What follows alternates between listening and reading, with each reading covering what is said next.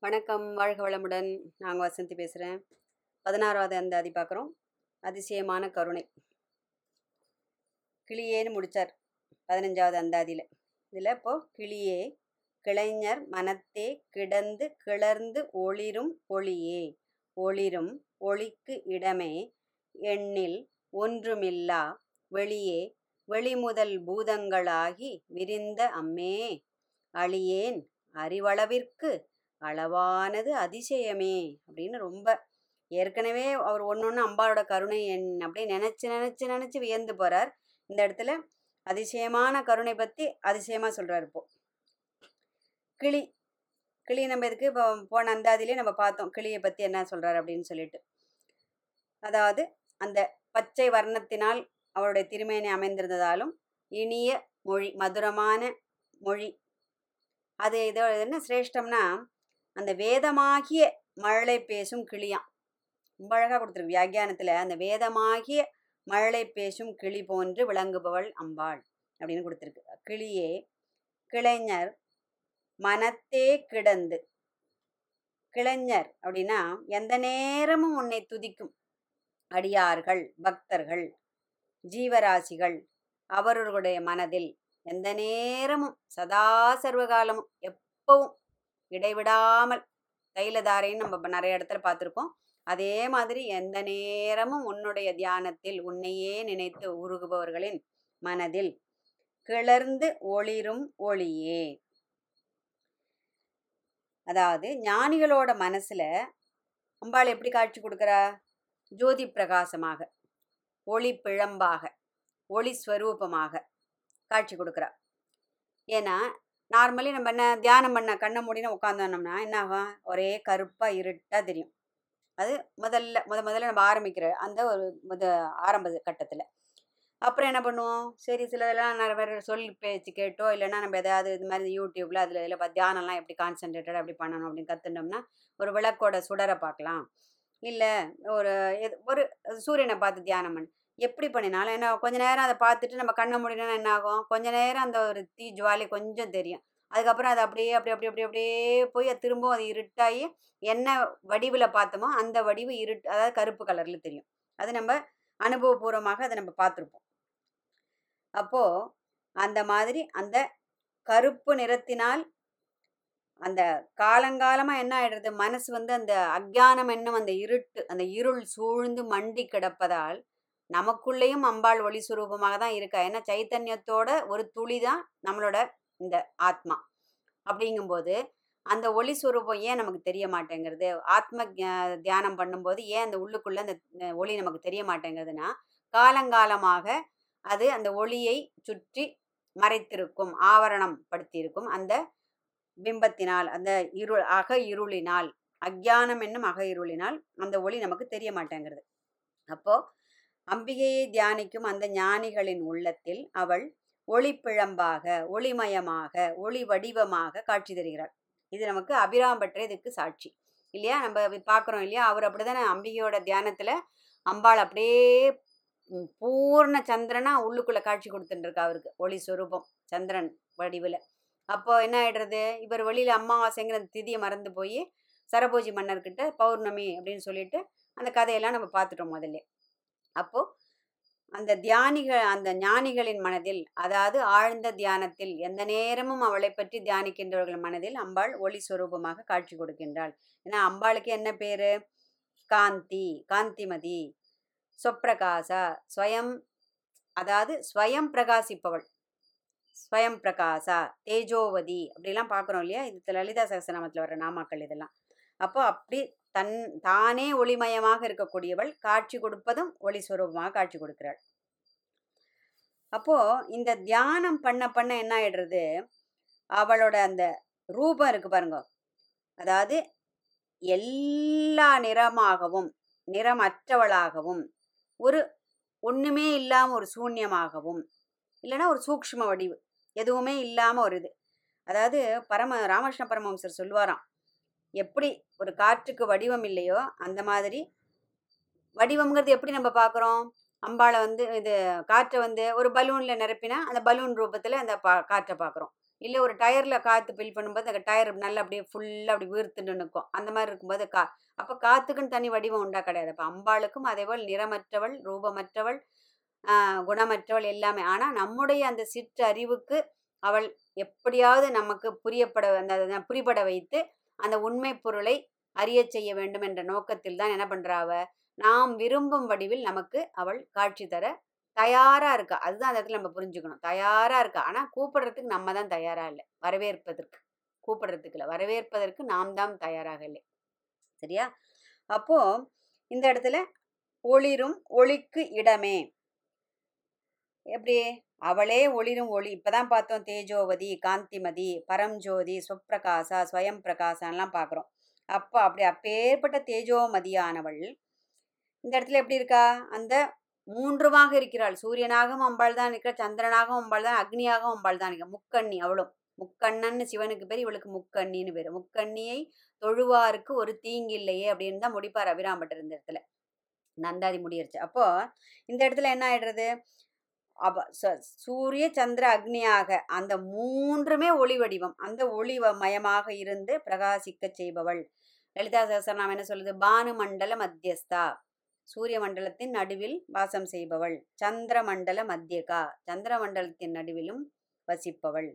வன்னி மண்டல வாசினி. இது மூணுமே லலிதா சகசரநாமத்தில் வர்ற நாமா. அப்போ இது மூணுமே இங்கே பாருங்க. கரெக்டாக சூரிய சந்திர அக்னி வடிவில் அம்பாள் இருக்கிறாள். ஏன்னா ஒளியாகவும் அந்த ஒளி ஒளிர்வதற்கு உள்ள இடமாகவும். அதுதான் இந்த இடத்துல புரிஞ்சுக்கணும். அதுதான் ஒளிரும் ஒளிக்கு இடமே அப்படிங்கிறார். ஒளி இருக்கு. வழக்கேத்தினா வழக்கில் வரும். ஸ்டவ் ஏற்றினோம்னா ஸ்டவ்வில் வரும் அக்னி. இல்லையா? இப்போ ஒரு யாக குண்டத்தில் போயிட்டு யாகம் வளர்க்கும் போது அங்கே யாக குண்டத்தில் யாக ரூபத்தில் அப்படி எப் எந்த இடத்துல அந்த இடமாகவும் அவளே இருக்கிறாள். இல்லையா? எந்த இதில் இடத்துல போயிட்டு ஒளிர்றாளோ அந்த இடமாகவும் அவளே இருக்கிறாள். பராகாச வடிவினல்னு பார்க்குறோம்ல இந்த எல்லையற்ற அந்த ஆகாசமாகவும் இருக்கிறாள். தகராகாச ரூபிணி. லலிதா சகசரநாமம் சொல்றது. அப்போ இந்த இடத்துல வெட்ட வெளியாக சூன்யமாக அம்பாள் அந்த எண்ணிலற்ற அந்த எண்ணிலடங்கா அந்த பரவெளியாக அம்பாளை காட்சி தருகின்றாள். அடுத்தது என்ன? எண்ணில் ஒன்றுமில்லா வெளியே அப்படிங்கிறார். அதாவது பஞ்சபூதங்கள்ல பூதாகாசம்னு சொல்லிட்டு பார்க்குறோம் ஏன்னா பஞ்சபூதங்கள் என்னென்னு உங்களுக்கு எல்லாருக்கும் தெரிஞ்சிருக்கும். ஆகாசம் வாயு அக்னி அப்பு அதாவது நீர் பூமி மண். முதல்ல தோன்றியது அது ஆகாசம். அதுலேருந்து வாயு வந்தது. வாயுவிலேருந்து அக்னி அக்னியிலேருந்து நீர் நீர்லேருந்து மண். இது அதாவது படைப்பு அந்த டைமில் நிகழறது. அதுவே லயமாற டைம்ல என்ன ஆயிடுறது? ஒண்ணுக்குள்ள ஒண்ணுக்குள்ள இப்படி போகும்போது என்ன ஆயிடுறது? அப்படியே ரிவர்ஸ் ஆர்டர்ல போயிடும். அதாவது மண் நீருக்குள்ள போகும் நீர் அக்னிக்குள்ள போகும் அக்னி வாயுக்குள்ள போகும் வாயு ஆகாசத்துக்குள்ள போகும். ஆகாசம் மாத்திரம் ஸ்திரமாக இருக்கக்கூடியது. அது பரம்பொருளாக அது மாத்திரம் இருக்கக்கூடியது. அந்த எண்ணில் ஒன்றுமில்லா வெளியே வெளி அந்த பறவெளியிலேருந்தான் தான் எல்லாம் ஒன்று ஒன்றா வருது. பஞ்சபூதங்களும். திரும்ப என்ன ஆயிடுறது? ஒன்றுமில்லா வெளியே அப்படின்ற. திரும்பவும் அது எல்லாம் போய் அதுக்குள்ளே ஒடுங்கும் போது ஒண்ணுமே இல்லாத வெளியாகிவிடு பரவெளியாகி விடுகிறது வெளிமுதற் பூதங்களாகி விரிந்த அம்மே. என்ன ஒரு வாத்சல்யம் பாருங்க. அதாவது எல்லா இடத்துலையும் அம்மே அம்மே அப்படியே அம்மா அப்படின்னு அப்படியே எப்பன்னா அந்த வார்த்தைக்கு இருக்கிற மகிமை வேற எதுக்குமே கிடையாது. சகசரநாம லலிதா சகசரநாமம் என்ன சொல்றதுன்னா ஆயிரம் நாமாக்கள் நீ சொல்ல தெரியலனா கூட எனக்கு அது சொல்ல தெரியல. அது வடமொழியில இருக்கு. எனக்கு அதோட உச்சரிப்பு தெரியாது. ஒன்றுமே ஒண்ணுமே வேண்டாம். அம்மா ஸ்ரீ மாதான்னு முதல் நாமாவே அதான் லலிதான்னு ஆரம்பிக்கல. லலிதா சகசரநாமம். ஸ்ரீ மாதான்னு ஆரம்பிக்கிறது. அப்போ வெளிமுதற் பூதங்களாகி விரிந்த அம்மே அப்படின்னு ஒரு வாத்சல்யத்தோட கூப்பிட்றாரு இந்த இடத்தையும். அப்படியாவது அப்படியே உள்ளம் குழஞ்சு அந்த மெய்ப்புலகமாகி கண்களில் கண்ணீர் தாரதாரையாய் வழியக்கூடிய அந்த நிலையில் அந்த பக்தி மேலிட எழுதப்பட்ட அந்தாதி அப்போ அந்த எல்லாருக்கும் அந்த தெரிஞ்ச அந்த பஞ்சபூதங்களை பத்தி இப்ப நம்ம பார்த்தோம். அதே மாதிரி அந்த பூதம் ஐந்தும் விகார பொருட்களாக. யாருக்கு தெரியறது? அந்த ஞானம் இல்லாதவர்களுக்கு. ஞானிகளுக்கு எப்படி தெரிகிறது அந்த பஞ்சபூதங்களும்? அதுவே பரம்பொருளின் ஒரு அம்சமாக தெரிகிறது. ஞானம் அற்றவர்களுக்கு அது விகார பொருளாக தெரிகிறது. அது ஞான ஞானம் உள்ளவர்களுக்கு ஞானிகளுக்கு அது பிரம்மத்தின் சுரூபமாக புலப்படுகிறது. சரியா? ஏன்னா இந்த மண்ணையும் பூமியையும் நீரையும் இதெல்லாம் பூஜை பண்ணுற இந்த கலாச்சாரம் வந்து இங்கே நம்ம பாரத தேசத்தில் மட்டும்தான் அது வந்து ஒரு உயர்ந்த ஒரு கலாச்சாரம். வேற எந்த தேசத்திலையும் இது கிடையாது.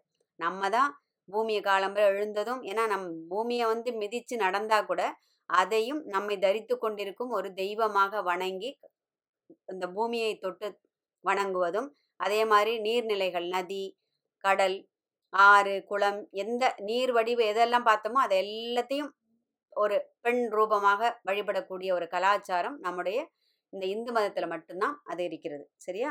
அதே மாதிரி அக்னியையும் ஒரு தெய்வமாக வாயுவோ ஒரு தெய்வமாக வழிபடுறோம் மழையே ஒரு தெய்வமாக வழிபடுறோம். அப்படி இந்த பஞ்சபூதங்களையே அதனாலதான் பரம்பொருளின் அம்சமாக நினைத்து வழிபடுகின்றோம். ஏன்னா இதே அபிராமற்றே வானந்தமான வடிவுடையால்னு ஒரு இடத்துல சொல்லுவார் இதே இதில். அப்போது அந்த ஆகாசத்துக்கும் அந்த பரம்பொருளுக்கும் உள்ள இதை வந்து அடிக்கடி அவர் நமக்கு நினைவுபடுத்திகிட்டே இருப்பார். அப்போது இப்படியெல்லாம் எங்கேருந்து ஆரம்பிக்கிறா பாருங்க கிளியேன்னு ஆரம்பித்து ஒரு கிளியில் ஆரம்பிக்கிறார். கிளிங்கும் போது தான் இன்னொன்று கூட உங்ககிட்ட ஷேர் பண்ணிக்கணும்னு ஞாபகம் வருது. இந்த கிளி வந்து நம்ம லலிதா பரமேஸ்வரி இருக்கக்கூடிய அந்த திருமேச்சூர் மேகநாதர் சந்நிதி அந்த இதில் வந்து அஷ்டபுஜங்களோட ஒரு துர்கை நீங்கள் பார்த்துருப்பேன் சுகபிரம்ம துர்காதேவின்னு பேர் அந்த துர்கைக்கு. அந்த கருங்கல்லால் வடிவமைக்கப்பட்ட திருமேனி அது. அதில் வந்து மகிஷாசுரனோட தலைமையில அம்பாள் வந்து காலை வச்சு நின்றுருப்பா அந்த முன்னாடி இடதுகை வந்து இடுப்பில் இருக்கும். வலது கையில் வந்து அபயகஸ்தமும் சங்கு சக்கரம் அதெல்லாம் இருக்கும். இன்னொரு கையில் கிளியை ஏந்தின்றிருப்பா என்னடா துர்க கையில் கிளி இருக்கேன்னு அந்த ஒரு க்ஷேத்திரத்தில் மட்டும்தான் ரொம்ப வியப்போட பார்க்கலாம் அது ஏன்னாக்க அந்த ரொம்ப அதிசயமாக இருக்குது அப்படின்னு சொல்லிட்டு அங்கே கேட்டோம்னா அந்த சில வரலாறு என்ன சொல்கிறதுனாக்க அந்த துர்காவோட கையில் இருக்கிற அந்த கிளி தான் அங்கே நம்ம போய் நம்ம சொல்லக்கூடிய பக்தர்களாகிய நம்மை போன்றவர்கள் அங்கே போய் சொல்லக்கூடிய அந்த குறைகளை கொண்டு போயிட்டு லலிதா பரமேஸ்வரி கிட்ட தான் அதை கேட்டுட்டு அம்பாள் வந்துக்கு அதை அருள் பண்ணுவாளாம்.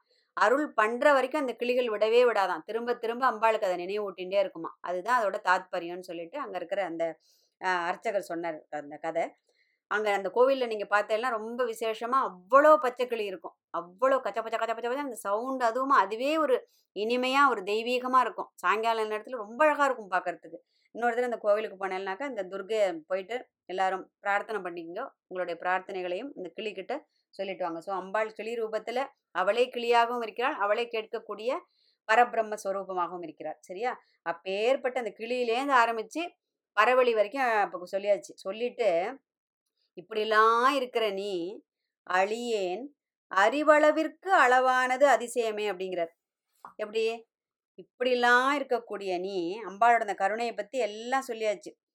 அதாவது அந்த ஒரு ஒரு இதுலேயும் எதுலெல்லாம் அம்பாள் இருக்கான்னு சொல்லி எல்லாத்துலேயும் இருக்கிற நீ இந்த மாதிரி ஒரு சின்ன அறிவுடைய இந்த ஒரு எளியேன் அவர் தன்னைத்தானே எப்போவுமே நான் ஏன் எளியேன் அடியேன் அப்படிதான் சொல்லுவார். இப்போ நம்ம அதுக்கு கீழே எங்கே இருப்போம்? நம்மளை நம்மளே தான் வந்து எடை போட்டு பார்த்துக்கணும்.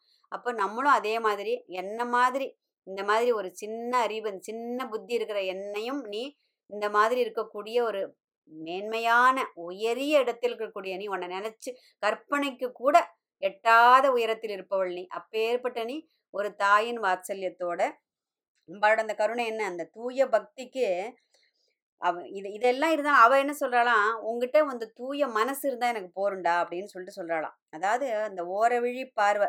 அது பட்டுடுத்துன்னு வச்சுங்களேன் அந்த பட்ட மரமும் துளிர்க்குன்னு சொல்கிற மாதிரி புரிபடாத எவ்வளவோ விஷயங்கள் நம் அம்பாளோட கருணை நம்ம மேலே விழுந்துடுது அப்படின்னு சொன்னாக்க நிமிஷமாக இப்படி கண்ணிமைக்க நேரத்தில் நம்ம நம்மளை மாதிரி இந்த சின்ன அறிவு இந்த என்ன சொல்லுவோம் எளியேனாக இருக்கக்கூடிய இந்த நம்மை போன்ற ஜீவராசிகளுக்கும் எல்லையற்று பறந்து விரிந்து கிடக்கும் அவளுடைய அந்த கிருபையானது என்ன ஆகிடும் நம்ம மேலே பொழிய ஆரம்பிச்சிடும் அப்போது அந்த அறிவுக்கு அவ ஆட்பட்டு நம்மை உட்பட்டு அந்த அறிவுக்கு அவள் தன்னுடைய கருணையினால் இறங்கி வந்து நம்மையும் ஆட்கொள்ள வேண்டும் என்ற ஒரு உயரிய பிரார்த்தனையோடு அவர் சொன்ன மாதிரியே நமக்கும் அதிசயமான ஒரு இதுவாக இது நிகழட்டும். அடுத்தது திரும்பவும் அதிசயமான அவளுடைய அந்த திருமேனியை பற்றிய ஒரு வர்ணனை பதினேழாவது அந்தாதியில் சொல்ல போகிறார் வாழ்க வளமுடன்.